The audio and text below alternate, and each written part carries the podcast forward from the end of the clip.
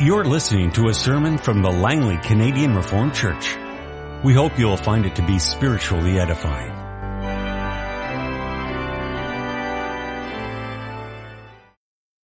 Let us open our Bibles together this afternoon. We turn to the letter of Paul to the church at Rome, Romans 8, verses 1 to 17. Therefore there is now no condemnation for those who are in Christ Jesus because through Christ Jesus the law of the Spirit of life set me free from the law of sin and death. For what the law was powerless to do in that it was weakened by the sinful nature, God did by sending his own son in the likeness of sinful man to be a sin offering. And so he condemned sin in sinful man in order that the righteous requirements of the law might be fully met in us who do not live according to the sinful nature, but according to the Spirit. Those who live according to the sinful nature have their minds set on what that nature desires, but those who live in accordance with the Spirit have their minds set on what the Spirit desires. The mind of sinful man is death, but the mind controlled by the Spirit is life and peace. The sinful mind is hostile to God. It doesn't submit to God's law, nor can it do so. Those controlled by the sinful nature cannot please God. You, however, are controlled not by the sinful nature, but by the Spirit. If the Spirit of God lives in you. And if anyone does not have the Spirit of Christ, he does not belong to Christ. But if Christ is in you, your body is dead because of sin, yet your spirit is alive because of righteousness. And if the spirit of him who raised Jesus from the dead is living in you, he who raised Christ from the dead will also give life to your mortal bodies through his spirit who lives in you. Therefore, brothers, we have an obligation, but it is not to the sinful nature to live according to it. For if you live according to the sinful nature, you will die. But if by the Spirit you put to death the misdeeds of the body, you will live. Because those who are led by the Spirit of God are sons of God.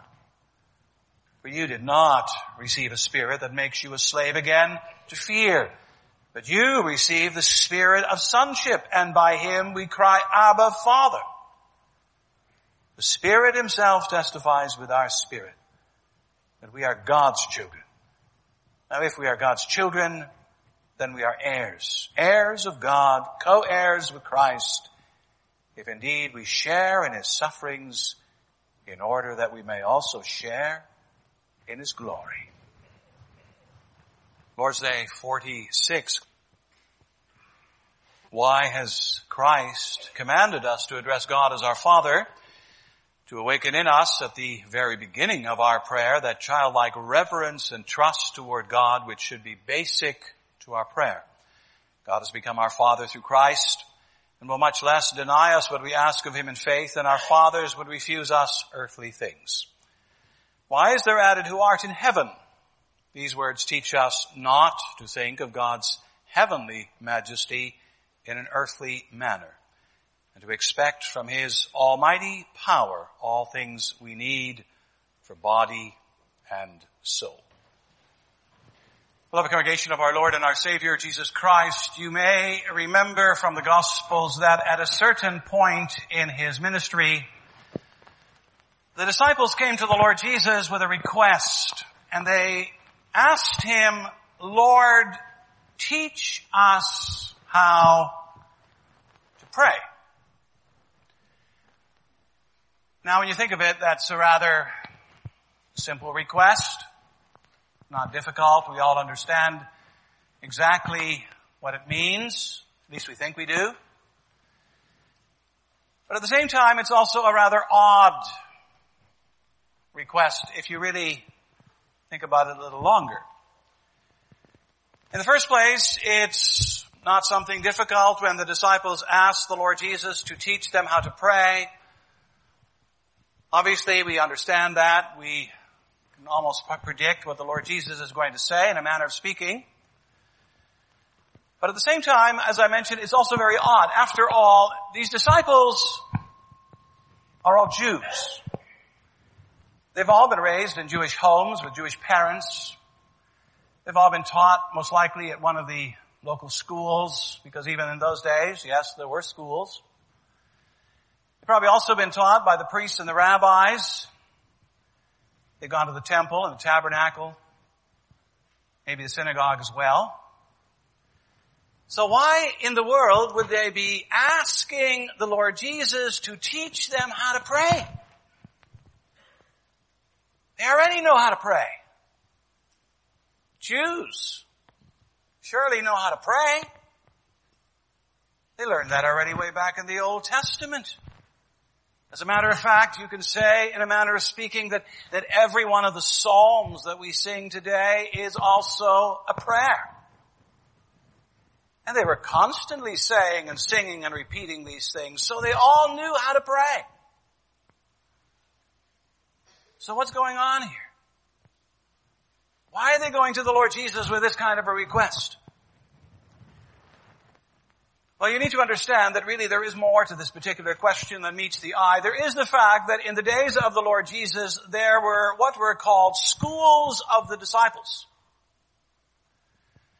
A lot of rabbis were crisscrossing the Holy Land, so to speak, and a lot of these rabbis would have followers and, and each one of these rabbis would have some new teaching, some new thing to impart to their students, some new way of connecting with God or trying to understand the will of God.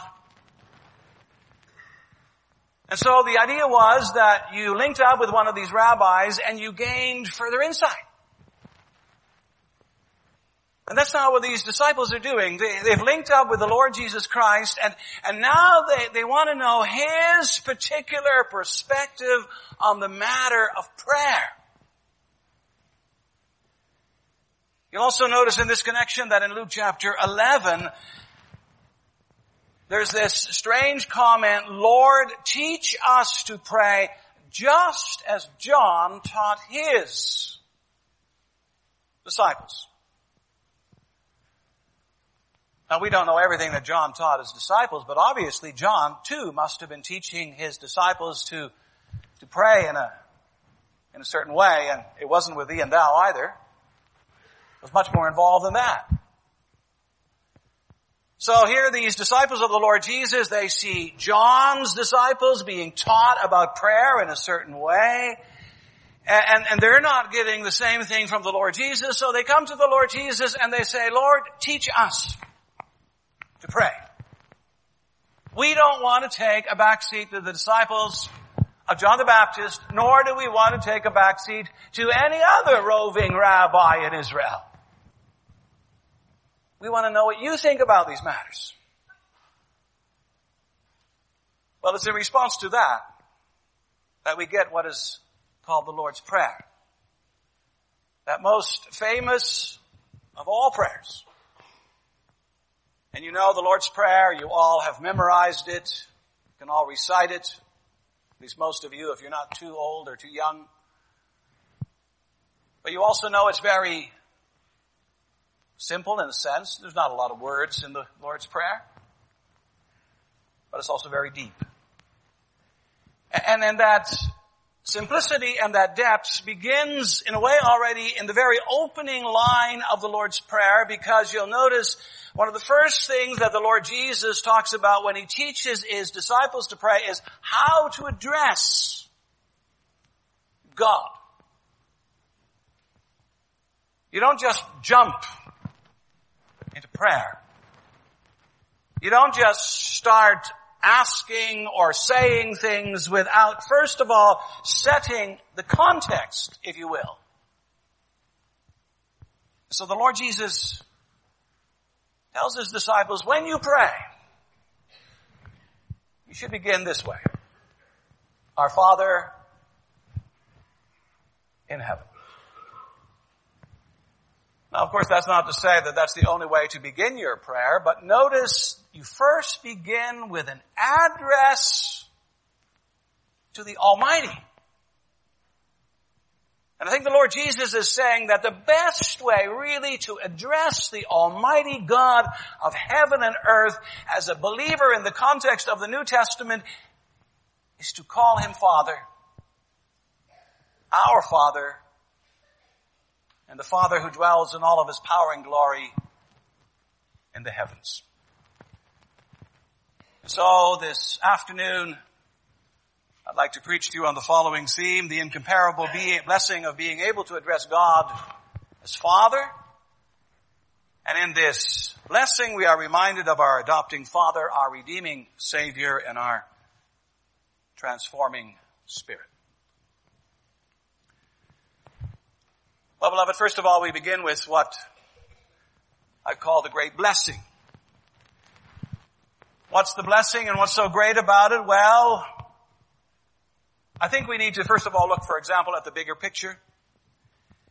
And what is the bigger picture? Well, it goes all the way back to the very beginning of time. You, you all know that no sooner had the Lord God created man and woman, and that a very special, intimate bond emerged between the Creator and these special creatures of His. Adam and Eve could relate to God because of how He had made them.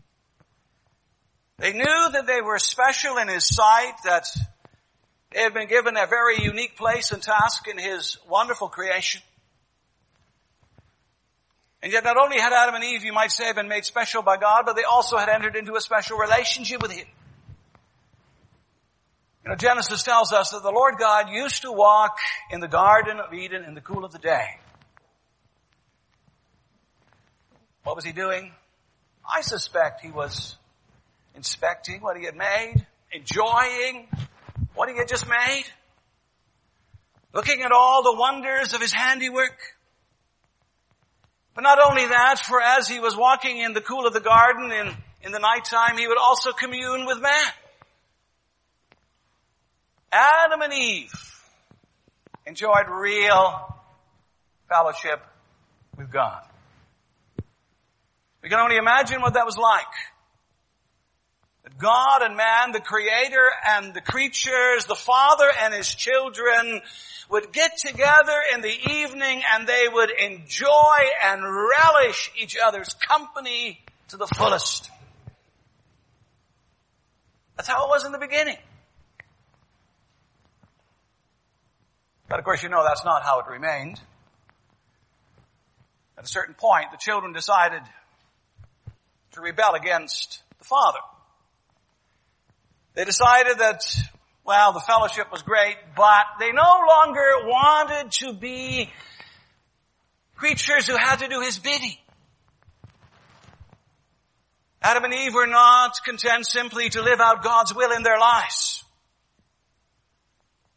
They wanted to go their own way. They had their own plans, their own ambitions, their own designs. They wanted a life of autonomy. And even they wanted to exercise divine authority and power themselves. See, these creatures, they no longer wanted to remain as creatures. They would much rather be gods.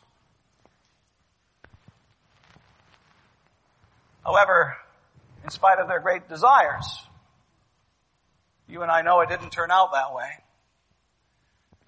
No sooner had the so-called dastardly deed been done, no sooner had they eaten of the tree and they realized that instead of living a life of glorious promotion, it was a life of inglorious demotion. That instead of being graduated to godlike status, they ended up as broken human beings.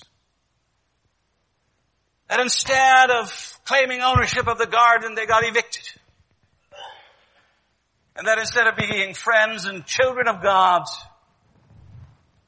they became enemies and rebellious offspring. And you know, that hurt.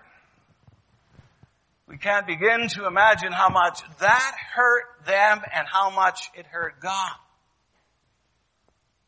You can read a little bit about that, of course, in Genesis chapter 3, how, how instantly, overnight, everything becomes a huge struggle. Where before there had been harmony and peace and tranquility. There's now nothing but conflict and contention and hurt. Man also fi- all of a sudden finds himself struggling with himself. He finds himself struggling with his wife. He finds himself struggling with, with all of nature around him and under him. And above all, he finds himself struggling with his God and Maker. And God's good creation lies in ruins. And his image as and likenesses are nothing more than distortions and perversions of what they had originally been mean, been made like. You can say, beloved, that as a result of the fall of the sin, everything becomes instantly dysfunctional. And I think we know something about that word today, don't we? In our day and age, there's all kinds of talk about dysfunctional relationships, dysfunctional marriages, dysfunctional families. Husbands and wives turn their marriages into arenas of conflict and bickering. Parents and children turn their homes into forums where nasty power struggles take place and raised voices are heard. And co-workers and fellow workers turn their world of work into places of gossip and slander, conflict and contention. And the result is one of estrangement. Because people can no longer get along with one another, they avoid one another. They put as much distance as they can and as many barriers as they can between one another. They turn their backs on one another. Oh, beloved, has that also happened? Is that also what happened between God and man? After what happened in the Garden of Eden, did God wipe his hand of his creation and of his creatures? Did he suddenly retire to heaven or did he decide to try over again on some other planet? Well, you'll notice what the gospel says or what the word of God says, that God continued he continued to interact with our world, even though it was broken and shattered. And he did it out of love. You know, you see that almost immediately. He sets apart, for example, the line of Seth, of which scripture says that in those days men began to call upon the name of the Lord. And he deals with the line of Noah. He deals with the patriarchs, Abraham, Isaac, and Jacob. He, he chooses for himself a, a special people called Israel, a people that really are, are nothing. Nothing to look at, nothing to talk about, no achievements. They don't have a great culture. They don't have a huge reputation. They don't have all kinds of power and wealth. They're nothing. But yet he embraces them. He creates them. Frees them. And he plants them in a new land. In all of that, you could say the miracle of God's grace is apparent. For instead of God rejecting all of mankind and saying that's it, He makes a new beginning. And He makes it especially by calling, electing, and embracing a new people. He becomes a father all over again. You know, in the beginning, God is, and God of course remains the natural father of, of all of us, of every human being on the face of the planet. But of course you can say that that fatherhood is a special fatherhood, certainly before the fall with Adam and Eve. And after the fall, it becomes a special fatherhood with the likes of Noah and company. And of course, in turn, it becomes a special fatherhood with respect to Israel. You read those words in Hosea 11. When I, Israel was a child, I loved him, and out of Egypt I called my son. In other words, the creating God already in the Old Testament also shows himself to be the adopting God and Father who embraces people even in sin and who makes them his covenant people. Yes, and the Lord Jesus in his day makes it clear that this is still the case. Lord Jesus talks about when you address God, you call him Father. You know when the Lord Jesus says you call him Father, he doesn't mean just Father in a generational, creative sense only, in a kind of objective manner, as if God is the great mechanic or the great engineer. No, in that word Father that's used by the Lord Jesus, there is all kinds of love and compassion and understanding and patience and mercy. The Catechism speaks about the fact that this is the Father in heaven, which means His heavenly majesty. But because that heavenly majesty shows itself also upon the earth in His dealings with His people. And in His dealings with His people, we see that God is no longer at loggerheads. That man begins to enjoy a state of fellowship with God. And not only does God have fellowship with man and man have fellowship with God, but there's also, the Lord Jesus says, the great possibility of boldness and confidence when we pray. You can come to this Father with all your needs, all your hurts, all your questions. There are no dumb questions when it comes to God.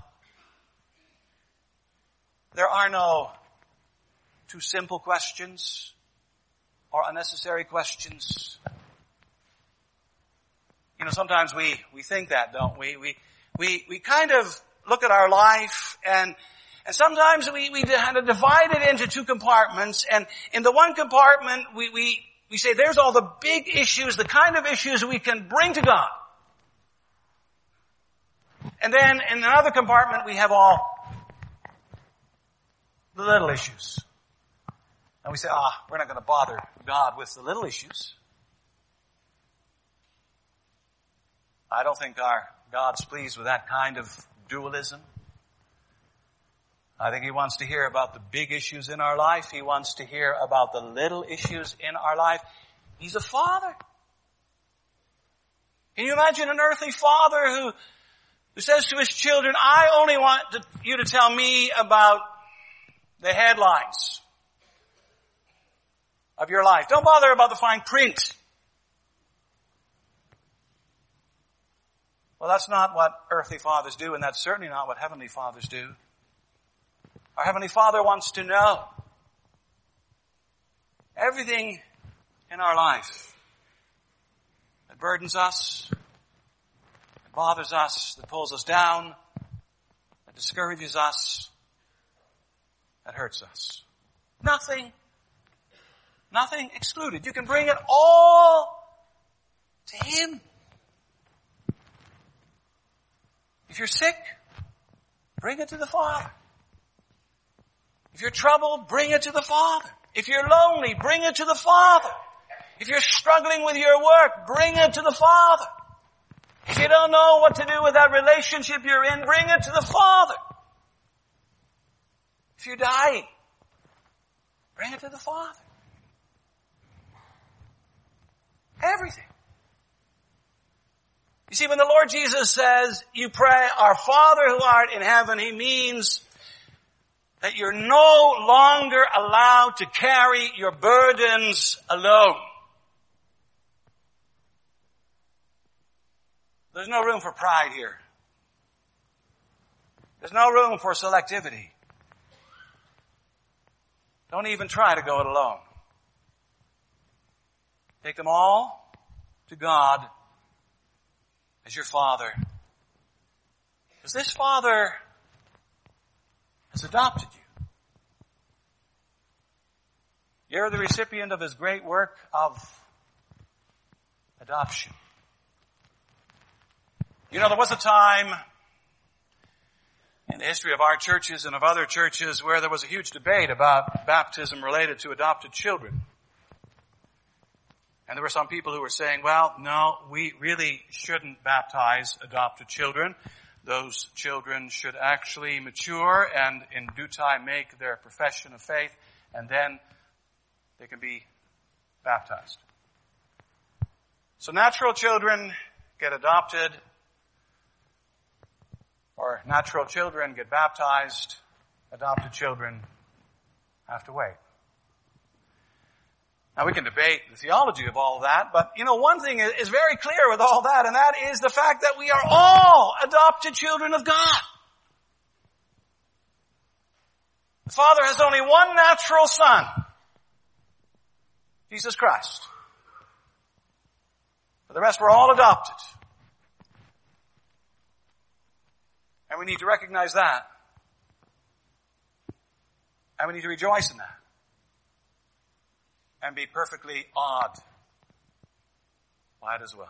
How's it possible that God would want to adopt the likes of me? Of course, at this point you might wonder, well, you know, well, it's fine, but how does all of this fit together? After all, God makes man good, man rebels against God, and yet God still keeps on going with mankind. Isn't there something inconsistent about that? Well, there is. There's something hugely inconsistent about that. And if you were to say, well, what is going on here? Is God not trading his justice for his mercy or the vice versa? I would say yes, in a sense that's true. But of course you also need to reckon with one more thing, and that's not only the adopting nature of God the Father, but also the redeeming work of God the Son. Why is it that after the fall, God picks it up again? This matter of salvation. Why is it that He he relates to the line of Seth and to people like Noah. Why is it that he makes a covenant with, with Abraham? And why is it that he goes around with Israel for years and with centuries, often filled with frustration and conflict. How's that all possible? Thought man had ruined it all. Well, beloved, it's only possible because of Jesus Christ. It's only possible because He promised the coming of His Son. And it's only possible because in Jesus Christ, all of those inconsistencies have been straightened out. But when Jesus Christ came in the fullness of time, what did he do? He took upon himself all of our sins, the sins of God's entire people. And he paid for those sins. He broke down all the barriers. And he brought us right back into the throne room of God's presence. You know, there's a wonderful illustration of that in the, the book of Hebrews. It tells us that there's quite a difference between, in some ways, Old Testament worship and New Testament worship. You know, Old Testament worship is, is very beautiful, very intricate, lots of laws and sub-laws, Lots of ceremonies, lots of pomp and circumstance and color, but also lots of barriers. And you would meet those barriers when, for example, you went to the tabernacle or temple. Because you could only go so far. You could go only so far. You're a foreigner. If you're a woman, you could go a little further, but then no further. If you were a man, you could go a little further yet, but no further. If you were a priest, you could go further yet, but no further. And if you were a high priest, well, you know, once a year on the great day of atonement, you could get into the holy of holies, into the very presence of God himself. Once a year. And for the rest, Sorry. No trespassing. You can't go there. It's too close to the majesty and the holiness of God. That's the Old Testament. That's that teaching dispensation when the people of God need to know that this God of theirs is not someone they can bring down to their level, put in their box, use for their own crooked devices, but that this God is holy. And that his people need to be filled with awe and respect when they think of him and talk to him and worship him. You see, the Old Testament is a teaching, molding, shaping dispensation. But then in the fullness of time, Jesus Christ comes. And you know, when Jesus Christ our Lord comes, everything changes. You read about that Hebrews 10, 19 to 22. Therefore, it's a conclusion. Therefore, brothers, since we have confidence to enter the most holy place by the blood of Jesus. You hear that? The high priest had confidence to enter the Holy of Holies because he carried the blood of bulls and goats. We go into the presence of God carrying the blood, as it were, of Jesus. And notice, by a new and living way open to us through the curtain that is His body. That's where we we reminded of this morning in the celebration of the Lord's Supper. His broken body, His shed blood. And since we have, the writer says, a great priest over the house of God, let us draw near to God with a sincere heart in full assurance of faith. In other words, we have a much better priest than any high priest in the Old Testament. Sorry, Aaron, but compared to Christ, you don't cut it. You really don't.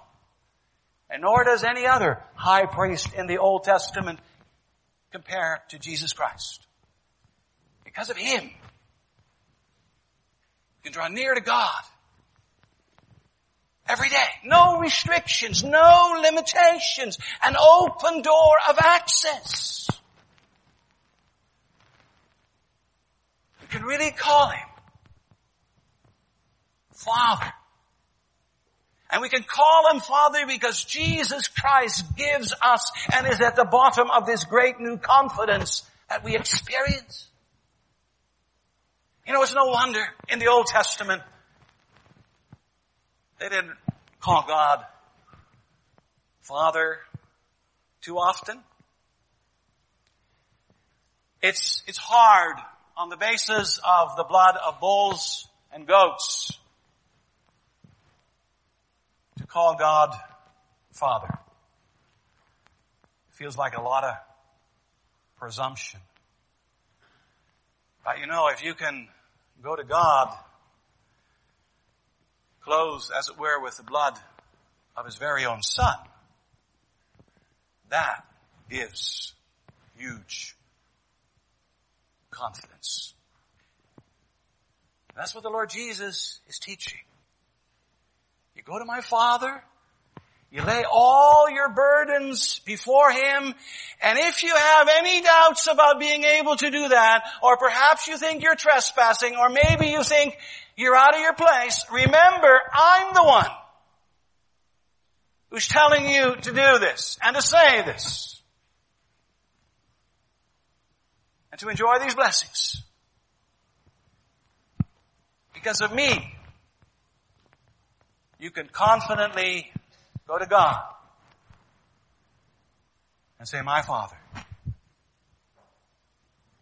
You see, He is the pioneer and the perfecter of our faith.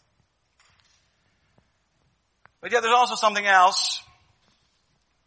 And that is, not only is He the pioneer and the perfecter of our faith, but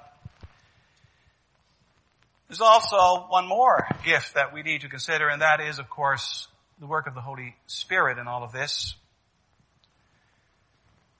You know, what, What place does the Holy Spirit play in our prayers? What, what place does He have in, in this whole matter of being able to address God as, as Father? Well, you know, it's true. We have the blood of Christ and the command of Christ to fall back on. Even though we have that though, we do mess up, don't we? We know that so often this praying of ours needs a lot of help. We don't always know what to pray for.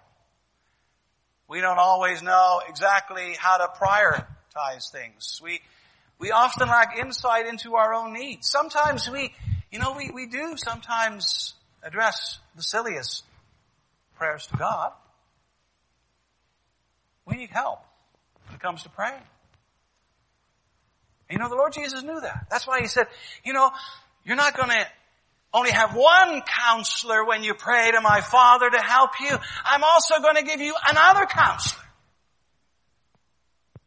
The Holy Spirit. I've got to go away. I have to go to heaven. I'm going to sit on the throne.